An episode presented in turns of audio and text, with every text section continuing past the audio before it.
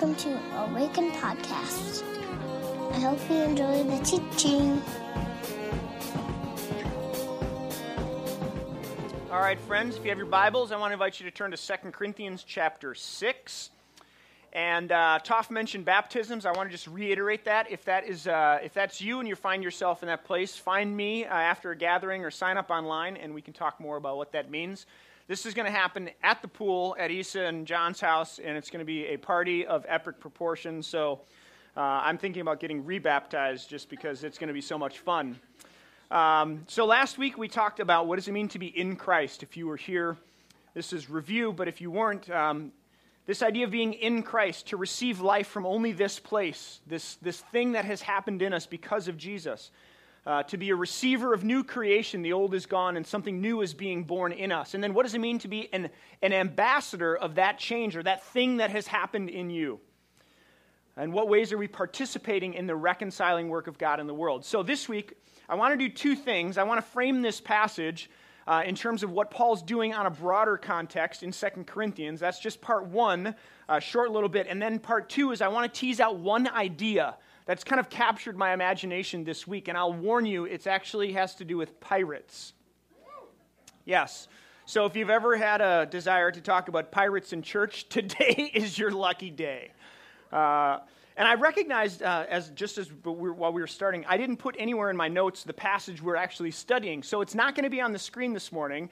But if you have your Bibles, it's 2 Corinthians 6, um, and I would ask you to stand as we read God's word, and then we'll, uh, we'll jump in here. So this is starting in verse 3, chapter 6 of 2 Corinthians. Paul says, We put no stumbling block in anyone's path, so that our ministry will not be discredited. Rather, as servants of God, we commend ourselves in every way, in great endurance in troubles, in hardships, in distresses, in beatings, imprisonments, and riots, in hard work, sleepless nights, and hunger, in purity, understanding, patience, and kindness in the Holy Spirit and in sincere love, in truthful speech and in the power of God, with the weapons of righteousness in the right hand and in the left, through glory and dishonor, bad report and good report, genuine yet regarded as impostors, known yet regarded as unknown, dying and yet we live, beaten and yet not killed, sorrowful yet always rejoicing, poor yet making many rich, having nothing yet possessing everything. We have spoken freely to you, Corinthians and open our hearts wide to you. We are not withholding our affection from you, but you are withholding yours from us.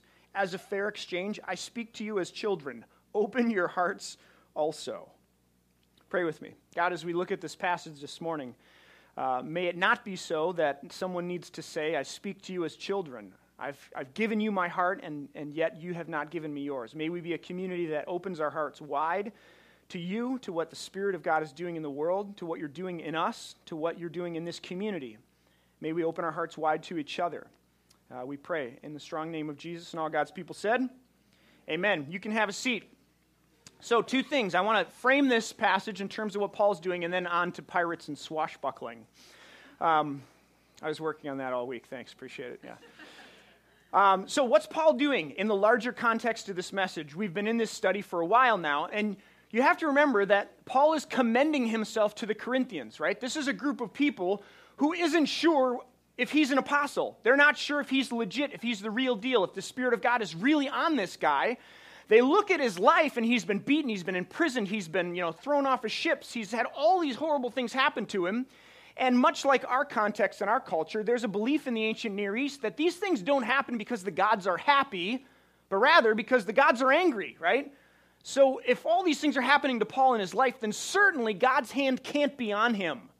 And so they're not sure. They're trying to decide if this guy's legit. There are some among them who are sort of sowing seeds of dissension about Paul and about his ministry. And he's saying essentially, listen, to convince you that I'm an apostle, let me say these things. I'm sent by the Spirit, which is alive and well and bringing about new creation, which is what he talked about in this passage we studied last week.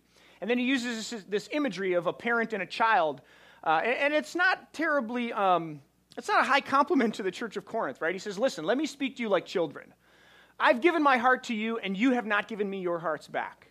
You are withholding something from me. And so Paul is sort of commending himself to them. He's trying to convince them, and he's getting short on patience, right? I don't know if you've ever been there as a parent. I'm going to count to three before you don't even want to know what's about to happen. You know, I said that yesterday, actually. One, two, okay, fine, okay, I give. And that moment is awesome, right? You know, you're just like, yes. You see these little feet start moving. Fine. Pick up your room or whatever. But so this is what Paul's doing in context. Secondly, this list that he's given them, right? He's drawing attention to some things that actually authenticate who he is as an apostle. They think that it, it, it, it sort of uh, takes away from what Paul's doing and who he is, and he says, No, no, no, no, no, you've missed the point. And so he goes through this list. And there's kind of three categories. He gives a bunch of hardships. He says, We've been beaten, we've been imprisoned and, and had riots, we've, there's been hard work and sleepless nights and hunger. And then he goes on and he talks about this list of qualities that he has as an apostle. So these, these hardships that have happened, and then these qualities that have come because of it, right? That there's this purity, there's an understanding that's coming, there's patience and kindness. He's empowered by the Spirit, the sincerity and this truthful speech that he's offering them and then this power that comes from the Spirit of God at work in his life. And then he kind of closes these lists as he's sort of sort of homing in on this, the, this ultimate paradox, right? These things that seem completely opposite to one another. He says, We've had glory and dishonor. We've had good reports and bad reports. We've been known as genuine and we've been known as imposters. I don't know if anybody's ever said that to you, but that's not fun being called an impostor. We've been known and yet unknown, dying and yet we live, beaten and yet not killed, sorrowful and yet rejoicing. We're poor and yet we make others rich. We've, we have nothing and yet we have everything. And upon first glance, when we look at a list like this, it seems like maybe these things have nothing to do with each other, right? These, these hardships and then these character qualities and this, this list of paradoxical, sort of dialectic things that are happening between these two ideas. But I think there's a thread, I would submit there's a thread that holds all of these together, and it's this. All of this is the Christian life. It's all there. It's all the Christian life. The good things, the bad things, the glory, the dishonor, the beatings, the, it's all the Christian life. It's not one or the other. It's all the ups and downs, the sort of seemingly impossible things. And one of the things Paul's doing here is he's placing himself as a follower of Jesus and as an apostle, which you might be too, in between the millstone of culture and the world that we live in and the gospel and resurrection. And these two millstones sort of grind up against one, one another. And guess what's in the middle? You and I. So Paul he's putting himself right there in the middle of this, that it's both. It's, it's this millstone of the culture in this dark world that we live in, and the kingdom and resurrection. And both of these things are happening simultaneously, and what gets caught in the middle are the people who follow Jesus, who are lights in the world that's dark, who are, who are people of resurrection amidst, amidst death and dying. And I don't know if you've ever known anybody where it's one or the other, right? I had this, Laura had this roommate in college this gal. And it was just everything was, you know, all about the Lord's glory. And the Lord did this, and the Lord this. And, the, and, and I always thought to myself, who, nobody says that all the time, like the Lord. What does that even mean? You know, you, you go outside of this little bubble that we live in on a Christian campus, and you start talking about the Lord did this and the Lord did that, and people will go, What planet do you live on? And, and, and, and, if you've ever met somebody like that where it's all roses and everything's about God's glory and God's provision and God's this and God's that, and you're just kind of like, what, what tethers you to reality? You know? Have you ever met anybody like that? Where it's everything's, everything's great and everything's good. And then there's the other side of that coin. Well, my roommate in college, this guy was just like super sarcastic and sadistic, and everything was about death and dying. You know, I had this one, this one guy at uh, church that I worked at. Honest, honest to goodness, I'd see him on Sunday and he'd be like, "Yep, not dead yet. You know, cancer got my friend, but not me." I'm just like, "Geez, Louise," you know, like like Jesus never, resurrection didn't actually happen. And I think sometimes we're we're tempted to one or the other. Right? If we don't live in, in sort of the light of God's glory and the provision and faith and everything's going to work out, then, you know, we don't believe enough or we're not following deeply enough. And if we land over here, well, then did resurrection actually happen? And one of the things that I think is really that I love about this community is that Christian maturity gets that it's both. This is the world, this is where we find ourselves, in between these two grindstones, these two millstones of the world that we live in and the kingdom that is coming, that is ensured at resurrection, that's been inaugurated but is not here yet. This is called realized eschatology, by the way, where something in the future has been secured and it's happening now but not fully. In increasing degrees, hopefully, in our lives, we begin to see the kingdom of God more and more. And by that, I mean the, the, the, hopes and dreams of God for, for you and for me and for creation happening in real time. But Christian maturity gets that it's both. And I think what Paul's doing here is saying, guys, you don't think I'm an apostle because all these things have happened. And I'm saying this is exactly where an apostle lives. This is exactly where a follower of Jesus finds themselves. Rubbing up against the difficulties of life here on earth in a broken world and, and all at the same time, grieving and celebrating, like at the same party, because it's both. And so if you find yourself in a place where maybe the darkness of the world is sort of really, really close, it's okay to feel that. And it's okay to be there and to recognize that there are things that are not as they should be. That hopefully one day we believe, we trust. This is what faith is. We believe that those things will be changed and that God will make all things new, including whatever it is that's dark or that appears like death. And yet, right there on, on, on, in the left hand and in the right hand, you find this hope and this anchor of the gospel.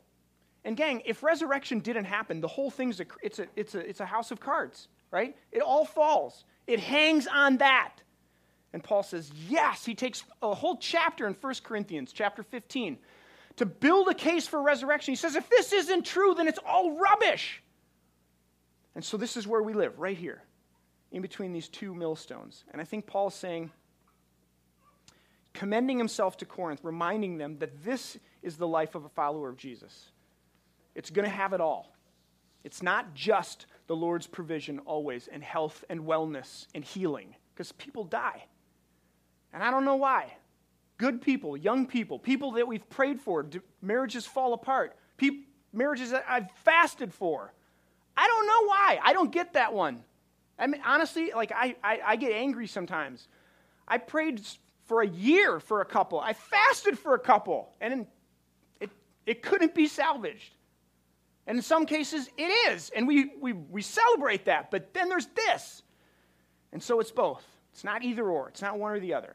And that's the great challenge of holding the tensions of the two. Immaturity swings one way or the other and claims one at the expense of the other. But maturity walks the fine line. The disciple recognizes this. So I think this is something that Paul is offering. So this is the context. Now, on to pirates and swashbuckling. I'm borrowing from, uh, from a guy named Kester Brewin, If any of you have heard this guy, he's an English fellow. He's written a book called Mutiny, and he, he, he takes this idea of piracy and kind of looks at it in terms of like culture and everything. And I'm going to I'm gonna move it more specifically in a theological direction. Uh, but Paul has this, this, this list at the end, and one of the things he says is dying and yet we live. And this one sort of captured me. So, what does this have to do with pirates? What do pirates have to do with the gospel? Uh, maybe you'll recognize this. This is, of course, the Jolly Roger, right? The, the, the, the flag of pirates, you know, the skull and the crossbones. Uh, but where exactly does this come from? A little bit of history here, and then I want to tease out a couple of ideas. Late in the 17th century, you had France and England and uh, Holland and Spain all sort of fighting for the new world of the Americas.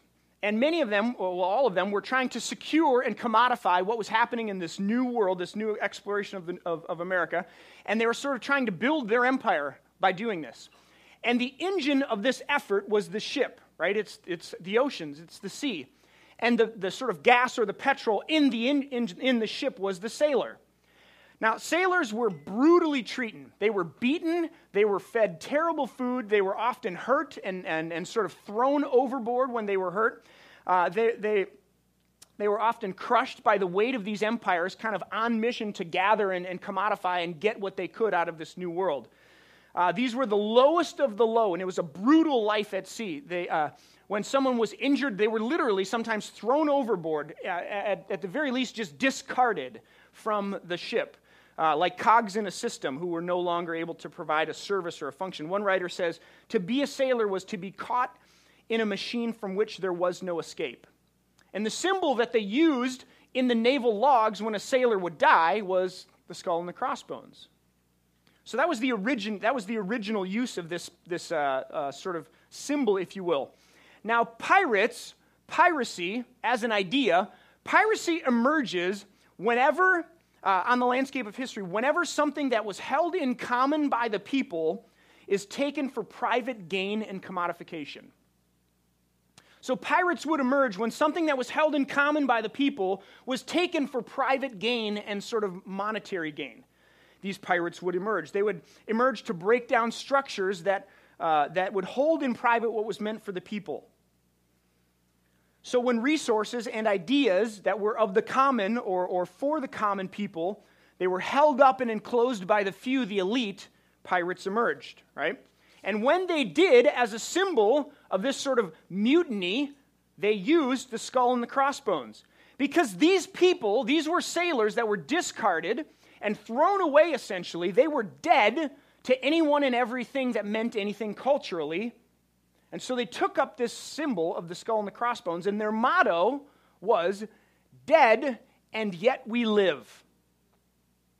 Dead to the empire that drove the ships to conquer on the backs of sailors, dead to the systems of corruption that stole from the natives and gave back to the crown, dead to the status quo that would, that would never stand up or question the monarchy, dead to a culture that considered these people, these throwaways, as good as dead because they couldn't provide a service, dead to sort of dehumanizing labor, uh, labor laws and practices, dead to everything that you value, and yet we live.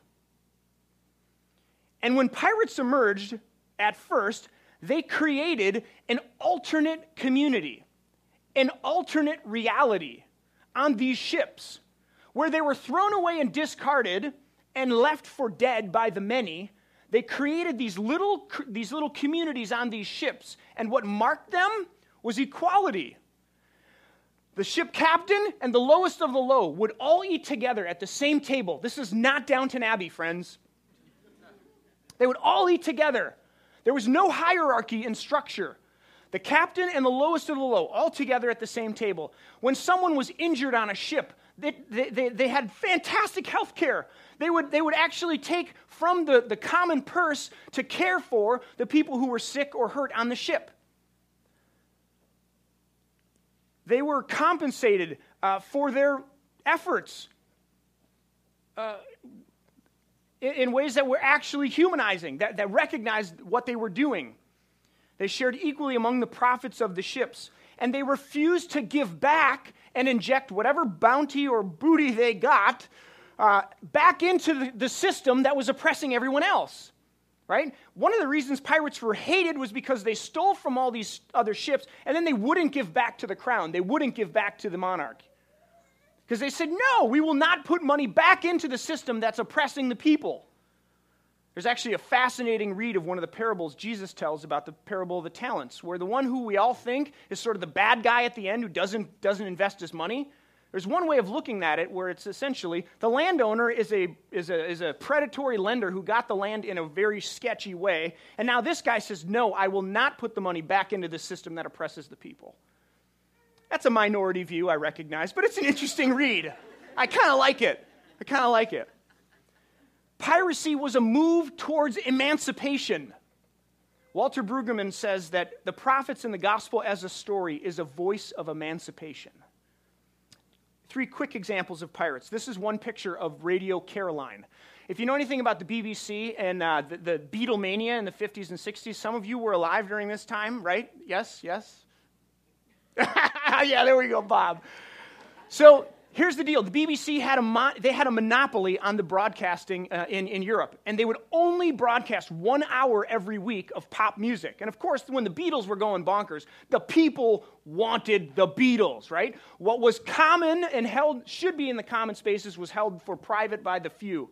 So this ship sails off the coast of england and it's a pirate radio station where they broadcast you know pop music round the clock as if to say you know a big walla up, up yours to the bbc They were pirates. They took the radio that should have been held in common and was taken for private use, and they made it, they emancipated it for the people. Uh, one other, uh, another example was a guy named Henry Hill. He was a book pirate. Uh, the, the, the, the aristocrats and the elite, the government, held all of the presses in the 1700s, and they would only print books that were available for prices that the elite and the aristocrats could buy. Which is to say that the poor people couldn't get an education. They couldn't get their hands on literature, which is an oppressive system if you know anything about education and power and what that does for somebody. So, this guy, Henry Hill, he, he starts his own little presses in these small little places and he prints these pamphlets at you know a fraction of a cost sells them for like half a shilling and at the, at the, at the opening of every book it says for the benefit of the poor and the government just ruthlessly rooted this guy out and they beat him and they tore up his shops and you just kept doing it and kept doing it. He was a pirate. Book piracy they call it. In, in this guy Kester Brewin's book, he actually says that Hill's cause was taken up by another printer on the other side of the world, a man who would create a nation out of this radical principle of sharing. Ignoring English copyright law, Benjamin Franklin would brag easy access to books has made the common American tradesman as intelligent as most aristocrats around the world. There was a, a, a practice called beating the bounds in England, where everything was, was uh, sort of set up as a parish and in a parish, you had people who shared things. And in the spring of the year, when they would plant, they would go around and they did this thing called beating the bounds, where they would go and they would smash any fences that were erected uh, to, uh, in common spaces, that someone tried to privatize a particular piece of land that was held in common by the people. And as land ownership became more important and a part of sort of the, the global economy, this became an act of piracy where people would go and they would smash these fences down and say, No, this is for the people and for the common good. Now, you guys may be sitting here thinking, What in the world does any of this have to do with Jesus and the gospel and Paul? I think a lot.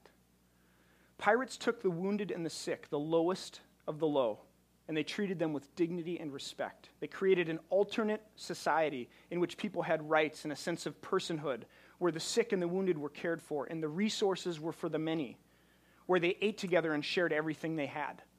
Does that remind anybody of Acts 2? Pirates were ones who stood up to an empire and a system of oppression, where they essentially said, We will not bow to the Caesar of our day. They challenged the status quo and everyone and everything it represented, regardless of, of, of, of the cost that it was to them. They took radical action and courage and freed up the resources for the many from those in power who had privatized it, further separating the rich and the poor.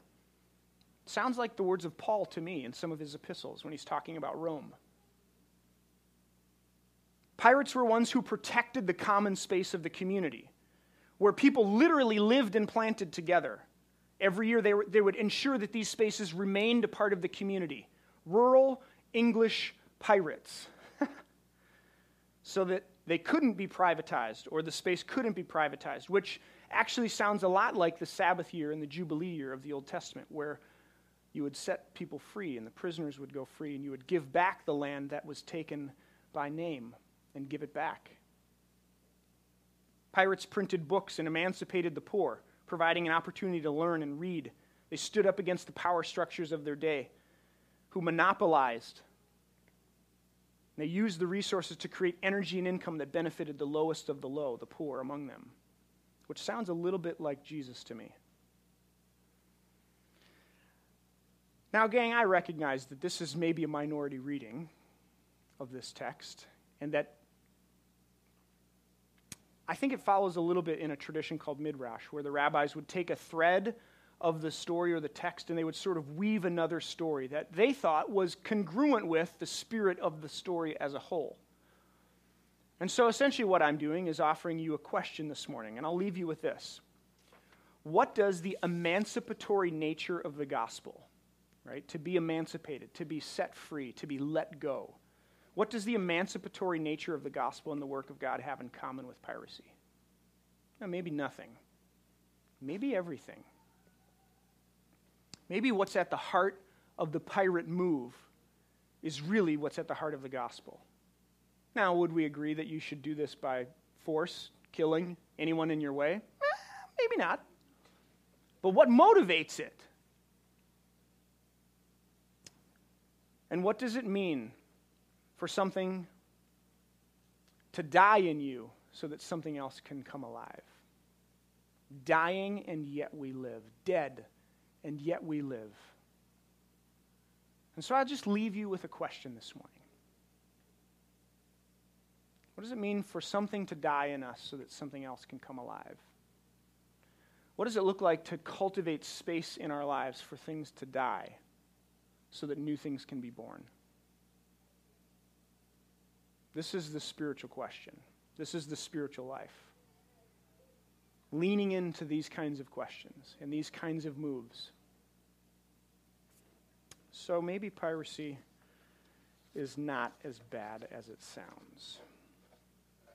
I'm going to offer a word of prayer as we close. Uh, so pray with me if you would. God, as we study and think about your word in this text and what it says, we are uh, often confronted with ideas that maybe don't make the most sense in the world that we live in, where we would cultivate space in our life for things to die so that new things could be born. And so I pray that by your Spirit, you would help us to make sense of this gospel, this upside down, counterintuitive, paradoxical idea that death comes from life, or life comes from death, excuse me. And that you would make us a community where new things are being born and new things are coming alive. I pray in your name by the power of your Spirit. Amen. I'm going to ask uh, Toff, there he is. Um, just as we close, we want to uh, share a little bit of something with you all. Um, so,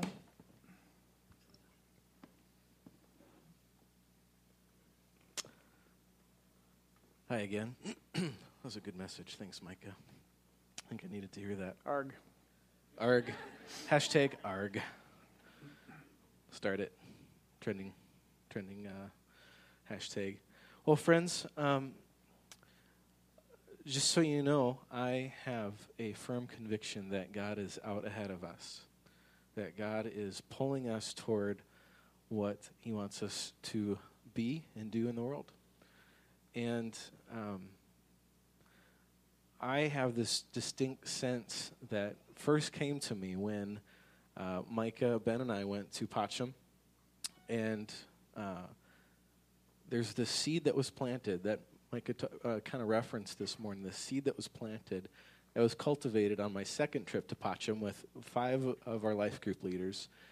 And this, this seed that was cultivated was, was kind of surrounded by this restlessness, this need to hear from God. And um, the mystics often will say that God's first language is silence.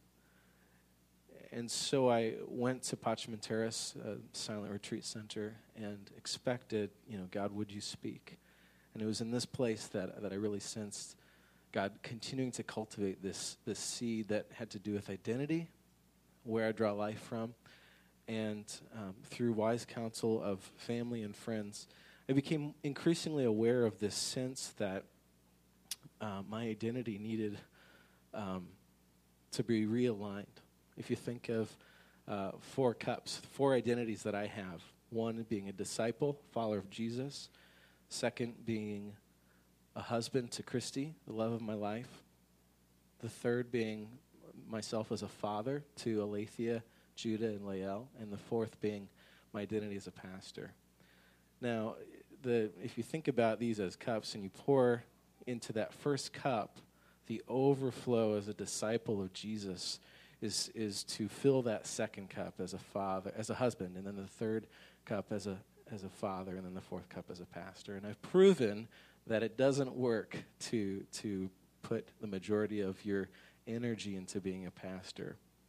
And so, um, part of what I want to share with you guys today is that I'm taking a, a hiatus from pastoral ministry to uh, pursue my Master of Divinity at Bethel Seminary. I've already got two years completed, I have three years left.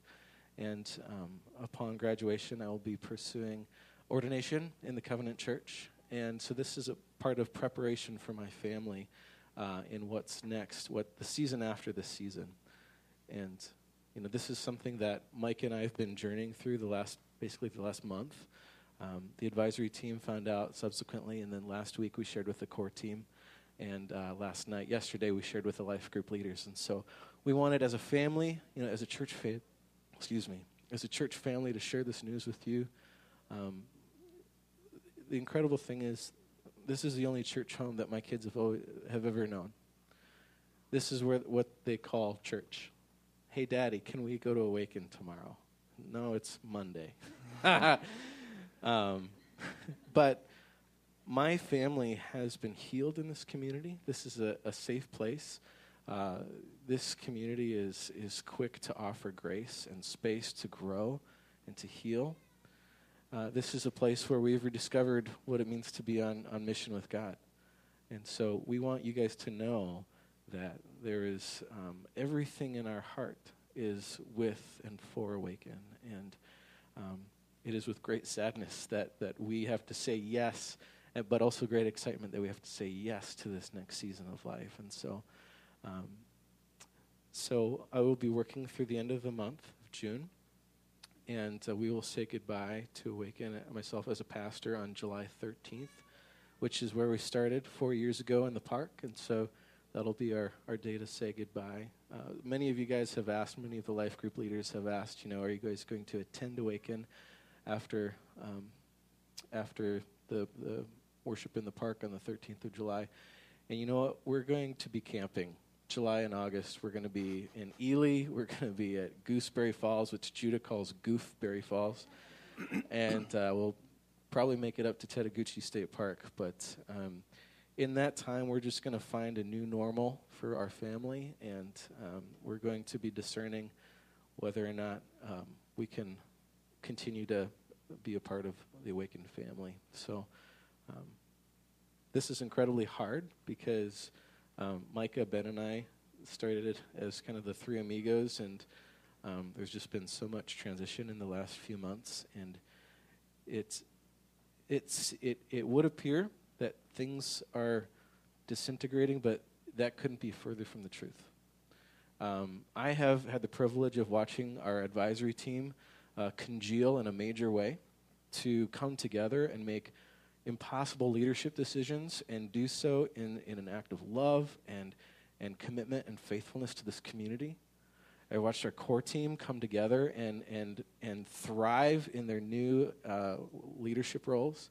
I watched our life group leaders take ownership and as, as confidants and, and trusted, basically, pastors of 10 in our community.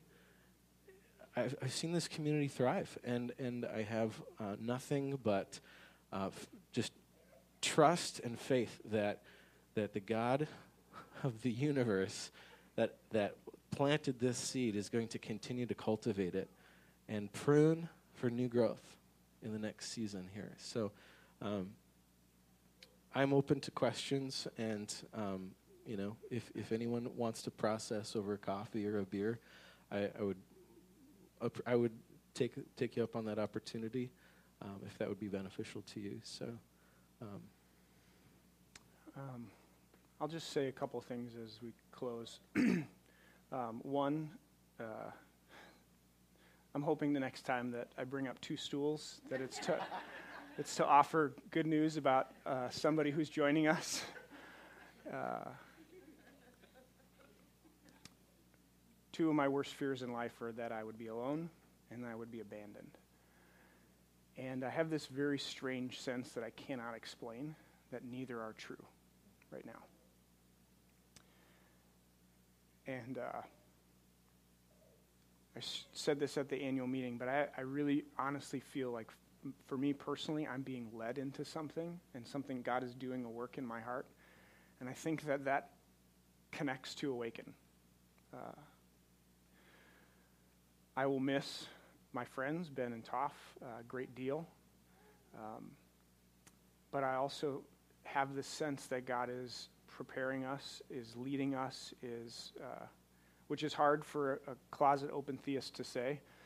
that thing, something I'm experiencing as pain and suffering and loss, God might actually be in the middle of. Um, about three months ago, four months ago, I was really wondering and asking the question Am I the person to lead this community into whatever is next? As a pastor, sometimes the person who starts a church is not the person who leads it into sort of phase two. And uh, I am so unbelievably excited to say yes to whatever God is doing at Awaken. And I am as committed to this church and the vision of this church um, more than I ever have. Maybe, I don't know if you can say it that way, but maybe more than when we started it. Um, and so I'm your pastor, and I love you. And uh, we'll walk through this together, and we'll celebrate, and we will love well, uh, and we'll bless Toff uh, in this next season, and we will wait with open hands for whatever God is bringing next. Um, I will say that this summer we have a lot of plates spinning at Awaken, and some of those will have to be put down because I can't spin them all. And so I'll need your grace, and we as a community will need to find a new normal in a sense, uh, because it, what, I, what was shared with three shoulders uh, is in some ways been reduced to uh, in one, but in other ways, the advisory team has stepped up in a way that uh, is beautiful to watch, and so I don't feel alone in that. But um, there's a lot of things that that uh, that are out ahead of us, and so I would ask um, I'd ask you to pray for us, pray for me, pray for this community, um, pray for Toff and his family. Um, this is a big a big transition, so um, I'm going to ask John Mark to come, and uh, we often in, in, this church have sort of uh, closed gatherings with a singing of a song that has been sung for ages and ages and ages. And I love this picture when we were all singing that uh, we will sing Alleluia uh, in that last song. Just that picture of the, all of the saints who have gone before us standing together singing um, these words to a God who is faithful. And so uh, the doxology has been something the church has sung for centuries. Uh, so I'm going to ask if you would stand and sing with us. Uh, we'll sing this to each other and for each other and over each other. Um, and then, uh, and then it's time to tailgate. I mean, so.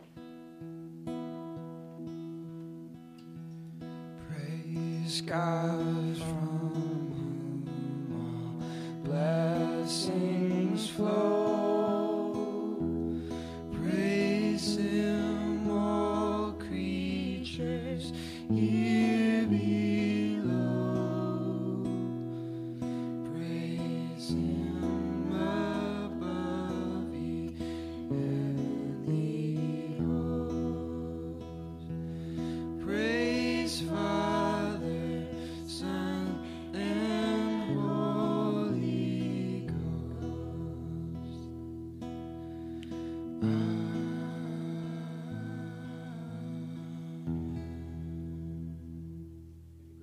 Peace of the resurrected Jesus go with you. Love you guys.